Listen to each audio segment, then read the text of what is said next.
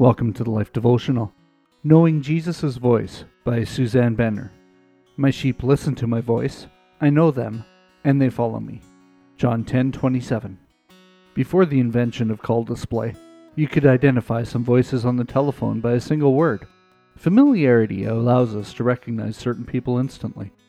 In the same way, using a story about sheep, Jesus says we can know his voice. Those who know Jesus' voice listen to him and follow him. In John chapter 10, Jesus describes himself as a shepherd and people as sheep. His sheep listen to his voice, 10 verse 3. He calls his own sheep by name, 10 verse 3. His sheep follow him because they know his voice, 10 verse 4. He knows his sheep, 10:14. His sheep know him, 10:14. His sheep listen to his voice, 10:16. We can know God's voice. God reveals himself through his word. Jesus, the good shepherd, laid down his life for us, the sheep. John 10, 14 to 15. When we surrender to Jesus and trust him as our Savior, we know him and we know his voice. Followers of Jesus listen to God's voice. Just like sheep listen to their shepherd, believers listen to what God says, and hearing is implied in listening. Not only can we know God's voice, we can hear him speak.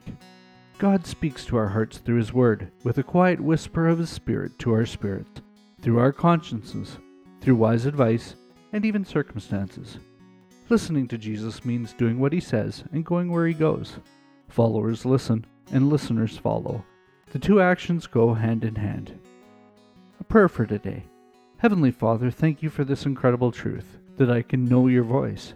I want to follow you, so help me to listen to you and respond to everything you say. Amen. Go deeper. Write out John 10:27. Think through the following questions. How am I seeking to hear God's voice? Do I listen when I hear God's voice? Do my actions show that I'm listening to God's voice? What keeps me from listening to God's voice? Can we pray for you today?